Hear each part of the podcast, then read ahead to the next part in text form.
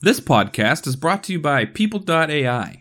People.ai auto-populates CRM with business activity sourced directly from sales teams' inboxes. Visit People.ai to learn more about how sales and marketing teams can harness business activity to unlock growth.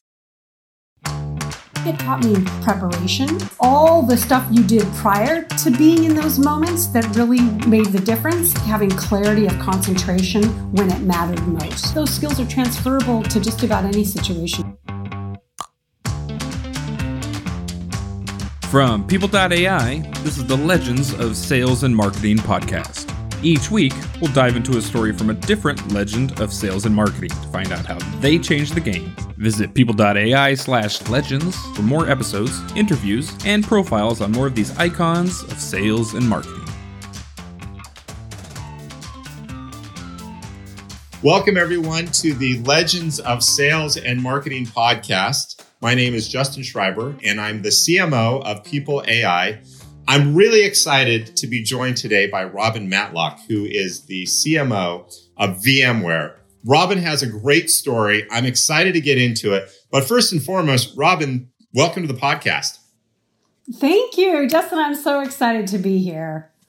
All right. So, Robin, we're going to get into a lot of detail about your career, the twists and the turns. I don't usually do this, but I had your LinkedIn profile up. I got to go straight to the bottom, which is your education you have a degree in music. So my question to you is why are you not a professional musician right now? Why are we here talking about marketing? Oh, goodness. Well, that you are really you're reaching back there a bit, Justin. Okay, well, funny story about Robin and music. Yes, I am a musician, and I I did go to school um, on a scholarship, which was great because I didn't really have a lot of money for school, so really needed that extra boost that uh, music provided for me. However, I never had a dream or an aspiration of being a musician. I enjoyed it. You know, I loved the competition. It was it was great, but it was never my career aspiration. And there was a little bit of a problem with that scholarship because I didn't realize it. But when I got to Rice, um, it was a stipulation and requirement of the scholarship that I get a music degree. So I never had this plan to be a music major, and I certainly never had a plan to be a musician. But I did have to get the degree to get the money. So uh, anyway, that's how I ended up getting a music degree. But um, also more consistent with my aspirations was to go into the business side. So your your plan was equivalent to what I'm used to, which is you have budget for Google AdWords and you end up getting a video instead. you had budget to become a music major, but you had completely different plans. Well, I'm I, I so so were you one of those kids in in elementary school? What what instrument did you play, by the way? Uh, I was a harpist. So a harpist. So did you have some kind of special giant backpack that you would strap on so that you could get your harp to and from school? How did how did that work? Oh, it was quite a process. Trust me. In fact, one time the local newspaper captured a photograph of me hauling the harp.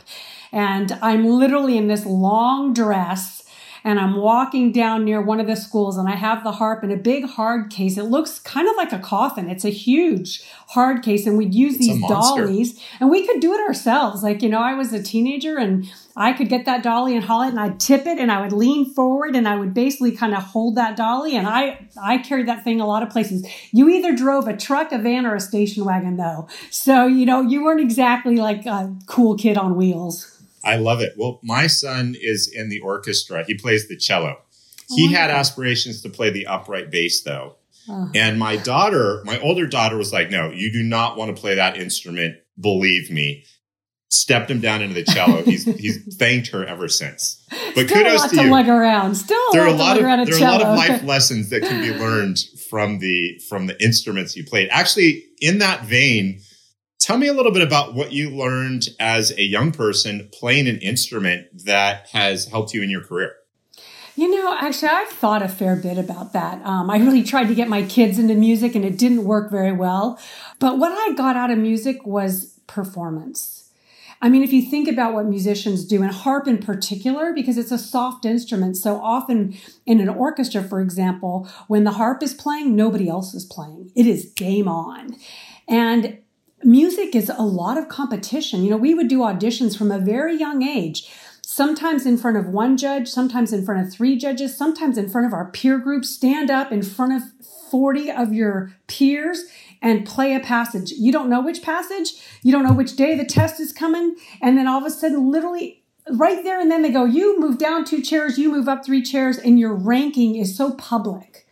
How you perform under those pressure instances and the results incredibly public. You're either the first chair, the last chair, or something in between. And I think it taught me preparation because it was all the stuff you did prior to being in those moments that really made the difference.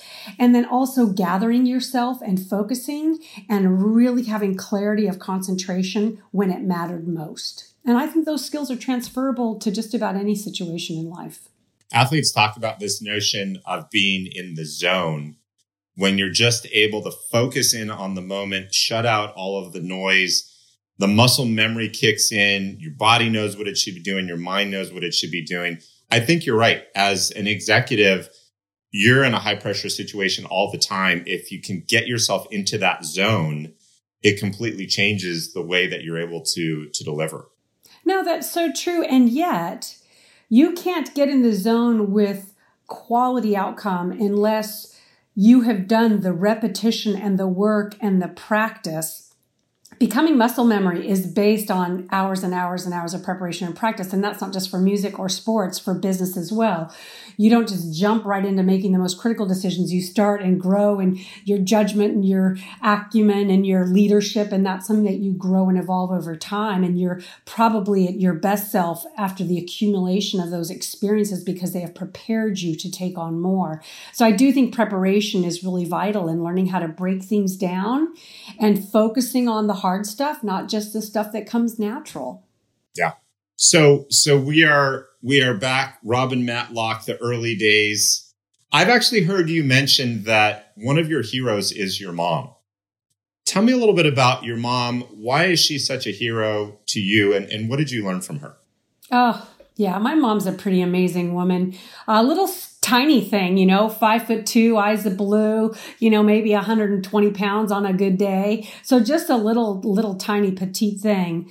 But she was a she was just a force you know um she was obviously a different era she was you know kind of came from we came from educated women my family's women have gone to college since my great grandmother so it's not unheard of that women would get their college degrees but you were pretty much nurses or teachers and i love those professions by the way no disparaging feeling about those professions but women didn't have lots of choices and my mother was just pretty progressive. And she was a teacher at first.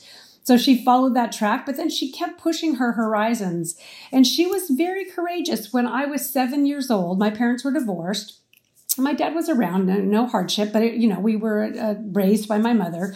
She got a Fulbright scholarship to be an exchange teacher, and she packed all three of us kids up 12, 10, and 7 and moved us to Wales, Great Britain for a whole year she was in her early 30s. She was a young mom. And I think about that. I mean, I didn't, you know, we telephoned, you didn't call internationally back in those days. You know, that was so courageous of her.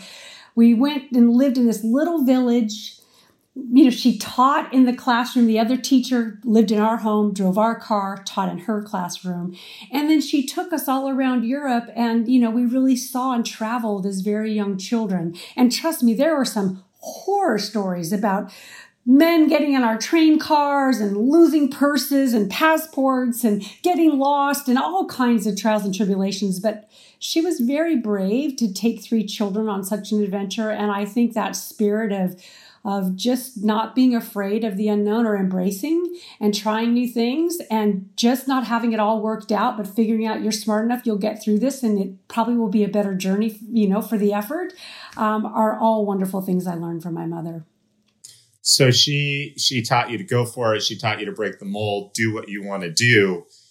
You you grew up in Arizona, I believe. Yeah, born and raised. So and and so clearly you were hustling, you were making it work, uh, involved in music, academics. How did you land in California, and how did you land in in tech? Yeah, a little bit of good luck there. Um, probably if I really think about the breaks I've had in my life, that is probably one of the biggest lucky breaks I had because I did land in tech and I can't take credit for really strategically deciding at the age of 21 that I was destined for tech. What I knew I was destined for was not to live in the hottest parts of the world. And I grew up in Arizona and I went to college in Houston, Texas. And I, my 21 year old brain could figure out that, you know what, those climates are really not for me. I need a change of pace.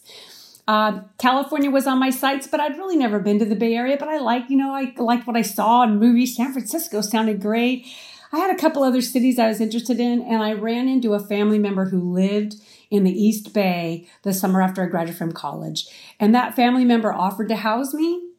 And uh, if I wanted to come out and look for a job, and to be honest, that was the only open door it took. Uh, my bags were packed. I'm sure I had all of a couple hundred bucks in my pocket and a full tank of gas. And I came out here and started looking for a job. So that part was the lucky break. Obviously, once I was in the Bay Area, tech was everywhere. So it didn't take long to just fall into tech. And once my foot was in the door, I've never looked back. And one of my favorite quotes I heard you say once it was a lucky break to come to California, but once I got to California, I made my own luck. What's yeah. what's the recipe for making your own luck? Oh gosh, I guess if we really could package that up, we'd all, you know, be presidents of, of our respective nations and businesses. But I think at the end of the day, there's some fundamental characteristics the world recognizes and rewards, business rewards, integrity, hard working ethic, you know, a good work ethic.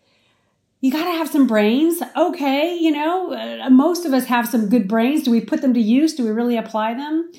Um, I think you got to get really in touch with what matters to a business and then focus your energy on the things that matter and focus on results and outcomes. I never focused on promotions. I never focused on really being recognized. I focused on getting a result.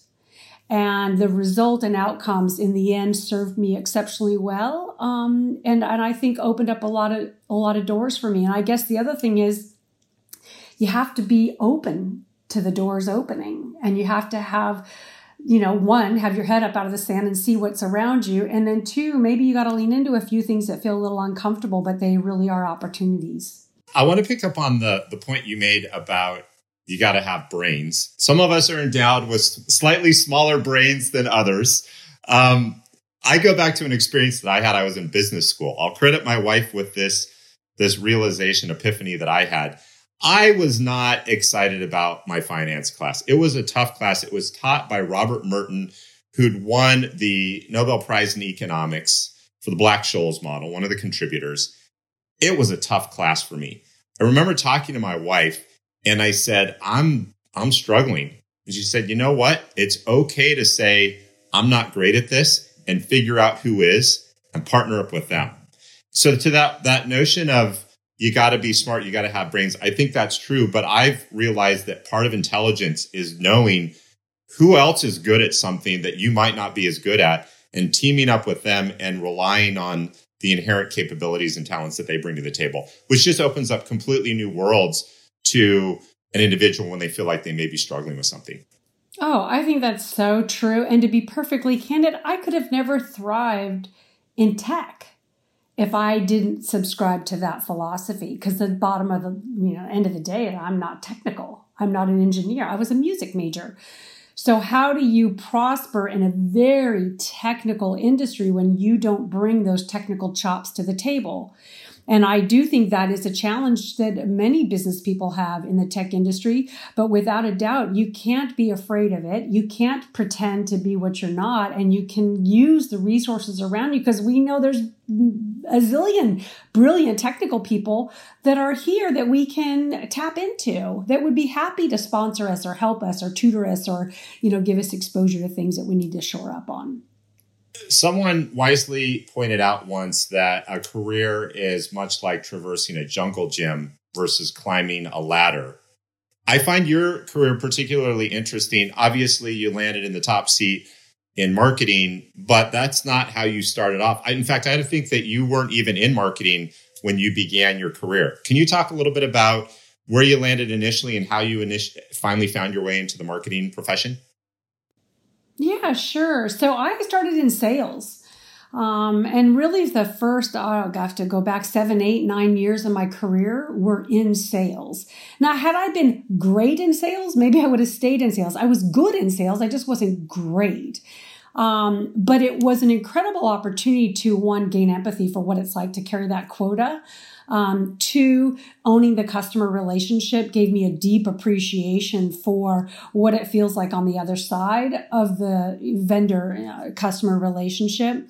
I segue from sales to business development, which I thought was an upgrade on the profession because you basically do a lot of the selling work, but you don't have a quota. And I thought that was that was really going in the right direction. So that was big deal making, license deals, some M&A type of work, and I worked in a business unit. By then I got tagged as somewhat of a utility player, and by that I mean, hey, Matlock, you know, she's smart, she's hardworking, she's, you know, she's effective. We could probably throw her at a couple of different things and she would perform. So you, I got labeled that utility player, and I had a boss that was willing to sponsor me, and he needed to take one of his guys and move him into something else. So he put me as the head of product management, product marketing with no experience. So that was another kind of big leap because it opened up. That was my first foray into any kind of marketing, and it was really product management, product marketing. I would say that was probably late 90s um, and that was then started the ball rolling, and I fell in love with it. I held product marketing up until the VMware job. I always had product marketing in my remit. But then I added corporate marketing and I added other disciplines in marketing kind of the next two decades. Um, so that's how I got there. It, it wasn't a straight line by any means.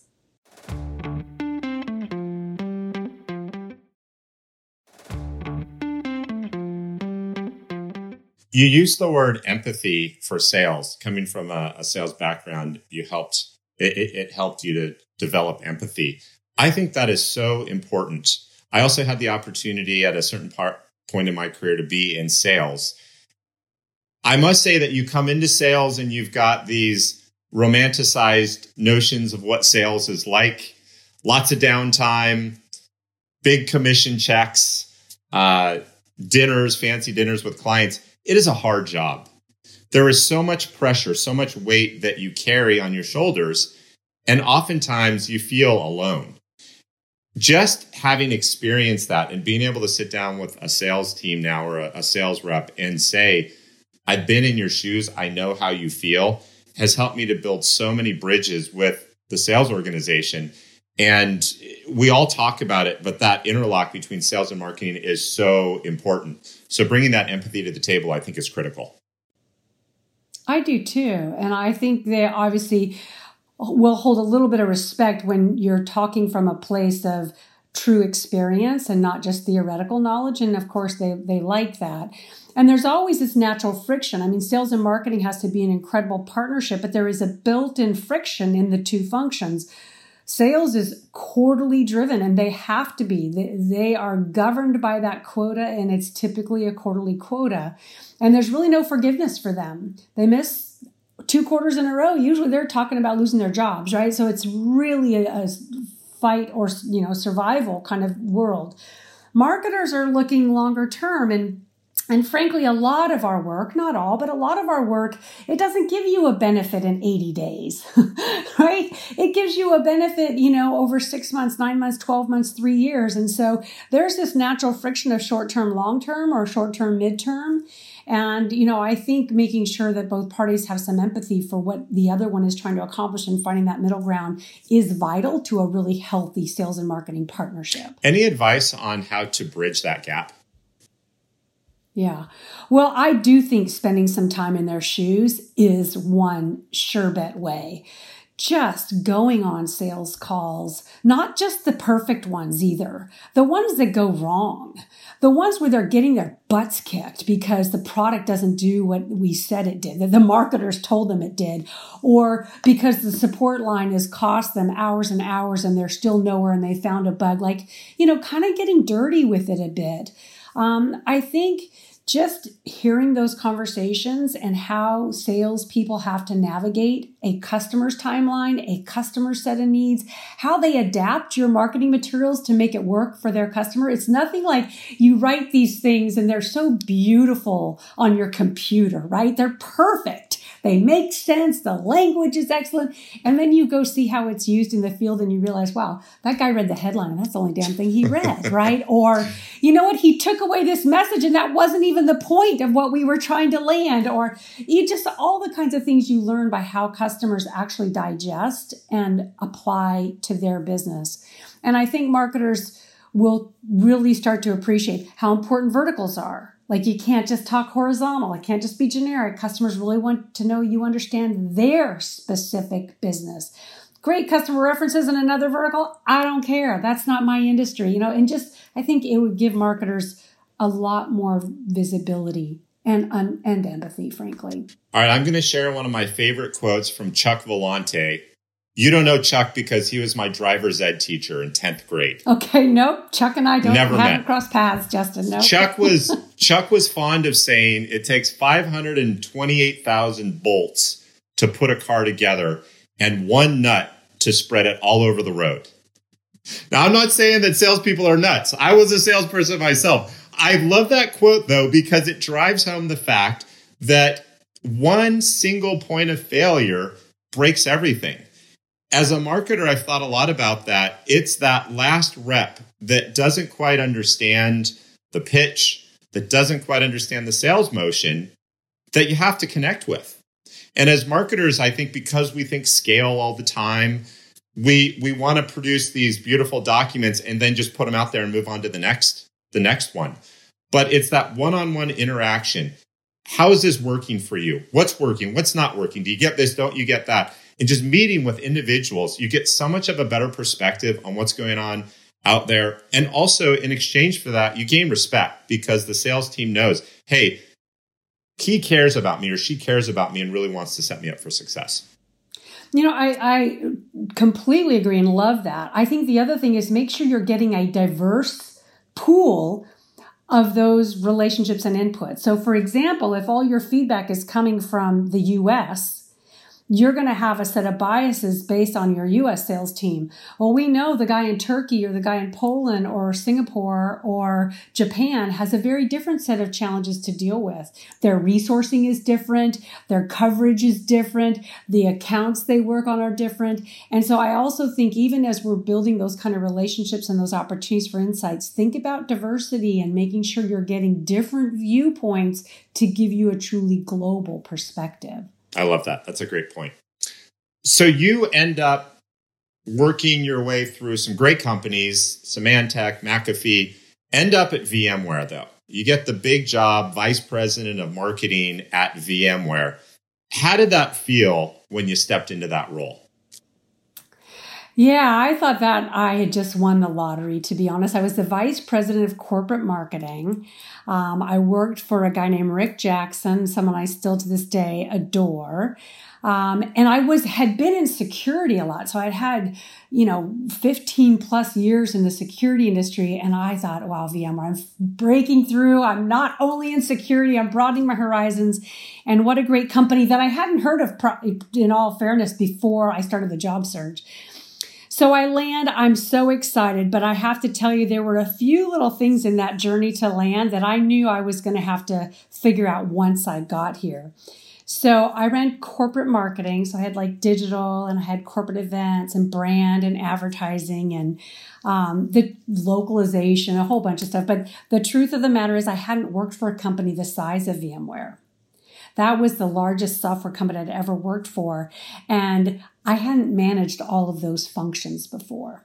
I'd had the title like head of corporate marketing, but I had done it in smaller companies and we didn't have an advertising team and we didn't have a big corporate event. So there were a few places where I, you know, I uh, might have been a bit out of my uh, domain and my comfort zone, but in the end, it all worked out.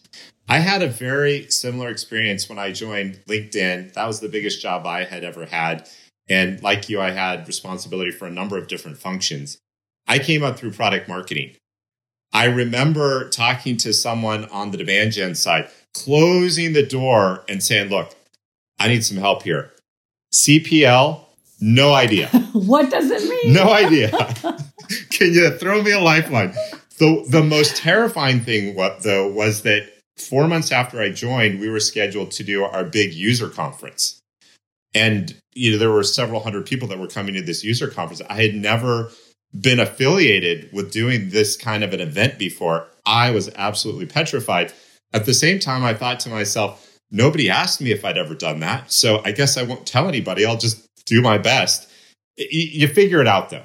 Going back to that original point, you find people who understand it. You're humble enough to say, I don't know how to do this. Can you help me? And you get through it. I agree. And at the end of the day, um, and I think women need a little bit more of this, this nudge.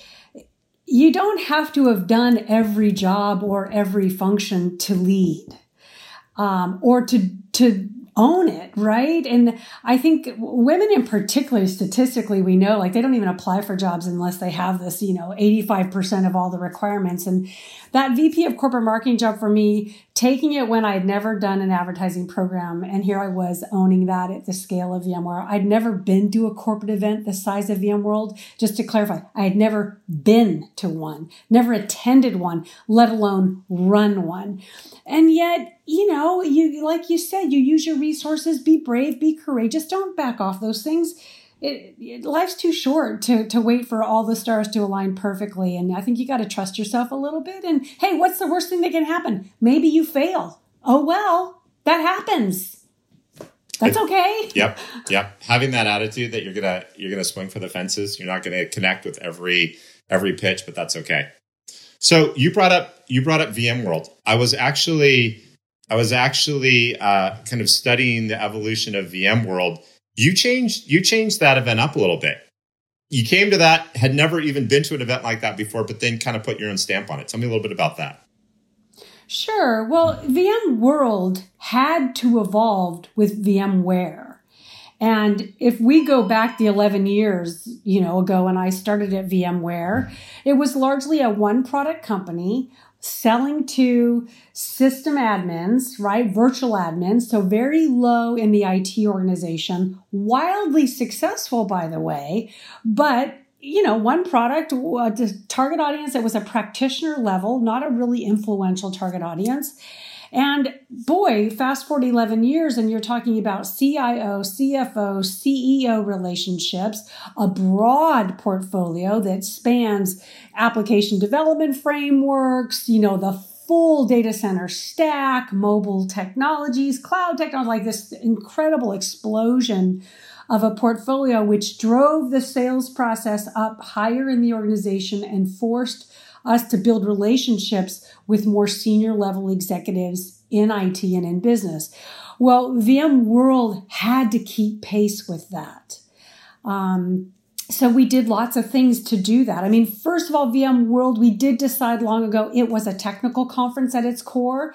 So we had to go, what are we and what are we not? We're not a business conference. So although we were going after business executives, we knew VMworld wouldn't be the premier place that we would drive that we could do some ancillary programs, but it wasn't its heart and soul, but it was technical. And then we broadened its technical, you know, cookbook. We added networking, we added storage, we added management automation, we added mobility, we added cloud we kept adding new dimensions. Now we're adding security, right? Now we're adding uh, modern apps and app modernization. So we just kind of kept broadening, but we did pivot around this notion that it was a technical conference. So, like anything in marketing, you have to think about if we want to grow and transform, from where are we today?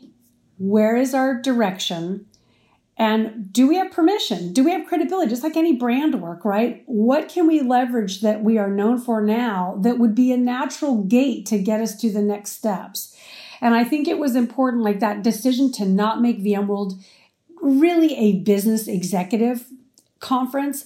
I mean, we had 25,000 people. Like, we're not going to get 25,000 CIOs. That's not how they wanted to engage with us. So, not trying to make VMworld something it wasn't at its core, it was one of the best technical conferences in the industry, and we just wanted to broaden that and make that relevant to more technical people. And I think that served uh, us very, very well.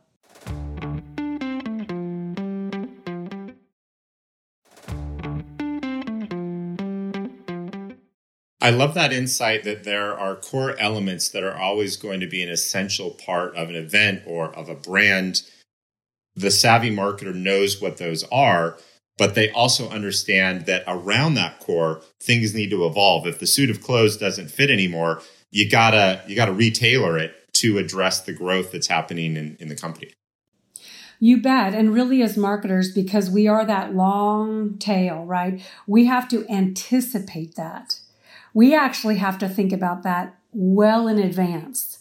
By the time it's obvious that that is the requirement, that we've outgrown our clothes, darn, the game's kind of over in our world, right? So I do think in order to do that effectively, marketers need to stay incredibly close to the business to the technologies to the land the you know competitive landscape they've got to really stay in the middle of it so they can keep ensuring that the vision and the direction that they are shaping for something like that kind of program stays ahead of the trends and becomes a trendsetter and not a trend follower i think that's kind of really critical you know, as you're as you're talking, I was just thinking about the fact that it is risky to come to an event like VMworld and change the formula. It's risky in the short term, but if you're not willing as a marketer to reevaluate and reshape, it's even riskier in the long term.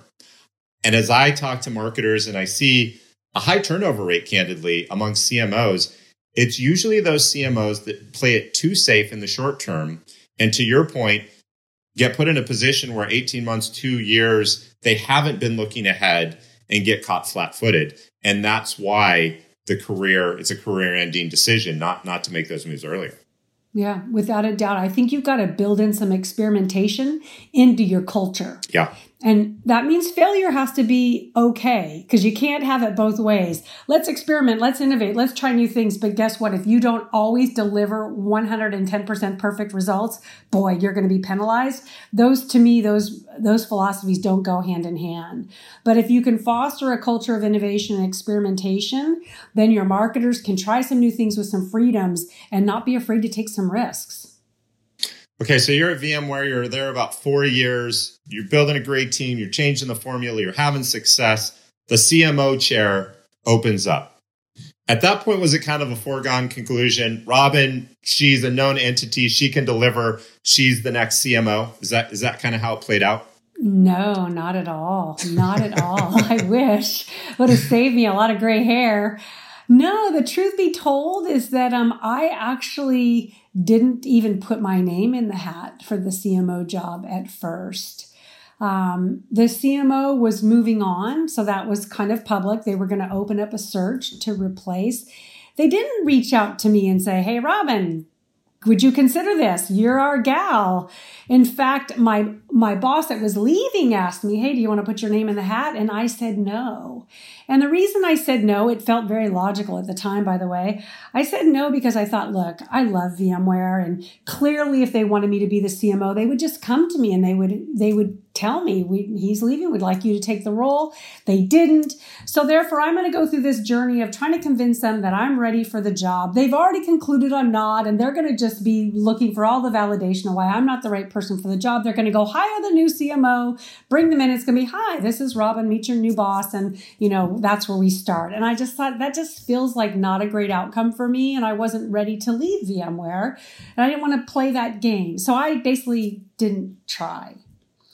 I was very fortunate that about that time, one, Sheryl Sandberg wrote her book Lean In, and one of the women in HR was just having lunch with me just completely randomly asked me the same question and she was particularly passionate about women and about you know developing talent in the company and i gave her my spiel about my logic and she literally told me robin you are a buffoon and her point to me was yes, you're probably right. If they wanted you to have the job, they would just give it to you.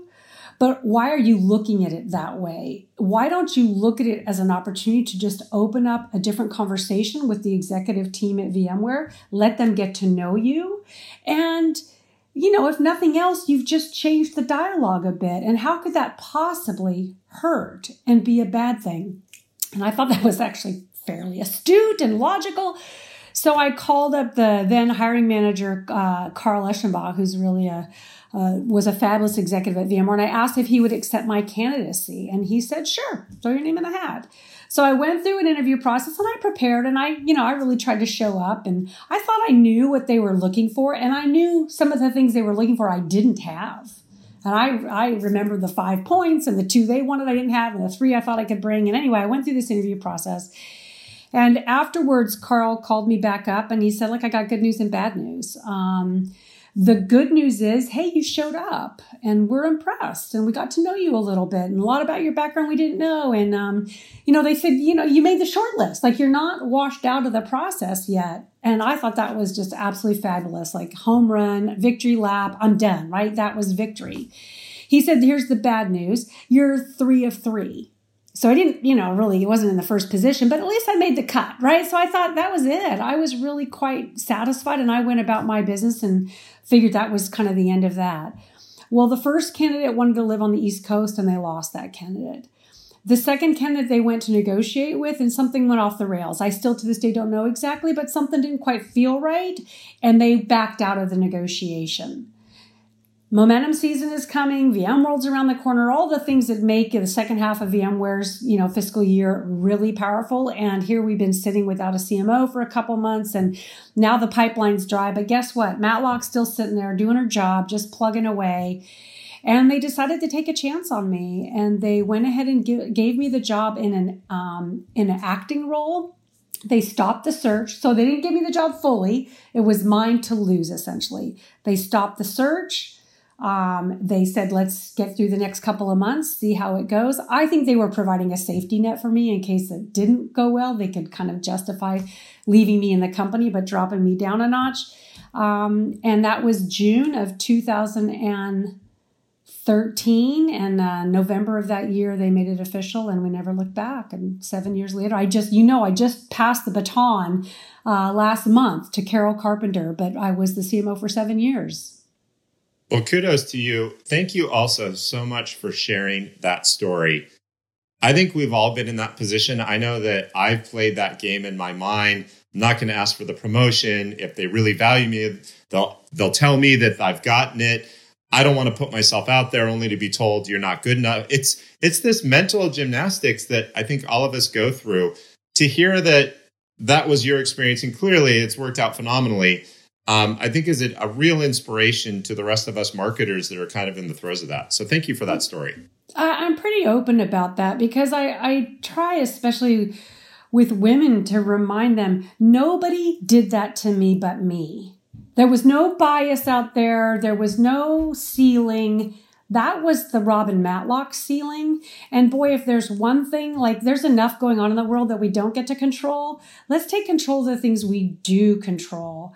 And I also think, you know, to give Carol Dweck, the author of The Growth Mindset, you know, some credit that if you just change your mindset, it's not a win or a lose. It's not a success or a failure. How can you turn it into a learning journey no matter what the outcome? And if you go in with that attitude, it all feels a little easier to be brave and put yourself out there. So you are on the cusp then of retiring from VMware. What do you want to be remembered for, Robin? What, what do you feel would be the great legacy that you could leave behind? Well, first, I think that I'd like to be remembered as, you know, I left VMware in a better place than when I got it. Like I gave something back, right? Yeah. That um, the years under my leadership that marketing grew, that the company grew and evolved, and that I was an integral part of shaping that future. And I, I feel very proud of VMware. Of course, I'm proud of marketing and I'm proud of my own career, but I was part of something really, really special. And I leave the team in great hands under Carol Carpenter's and Sanjay Poonan's leadership. But I was a big part of that and it was a big part of me. And so I, I, hope that as history goes down, you know, that is just a net positive and that the company looks back on that chapter and sees how we evolved. They were, you know, there were times when we were kind of getting pegged as obsolete. You know, how did we reposition? How did we re, you know, articulate what's our purpose, our value proposition, why we matter? How did we help the sales organization navigate an incredible incredibly complex portfolio that went from one product to, you know, 30 overnight and help them start to focus on solutions and framing that in a way that customers can digest and really drive that traction. VMware was less than 2 billion when I started and you know they were 10.8 billion last year. Their fiscal year's got a couple more months to go, but you know we're well on our track to to exceed the 11ish billion we did last year. So awesome. quite a run. That's great. Well, you are going to have more time on your hands. I wish you all the best, some great time to spend with family. I will also be monitoring Carnegie Hall and waiting for Robin Matlock's name to appear as the top billing there with her harp. I'm sure that uh, that is one of the many exciting things that awaits you in the future. But thank you again, Robin, for uh, all of your wisdom and for the great stories that you shared. Great, Justin. You take care. Thanks. Bye bye. Bye bye.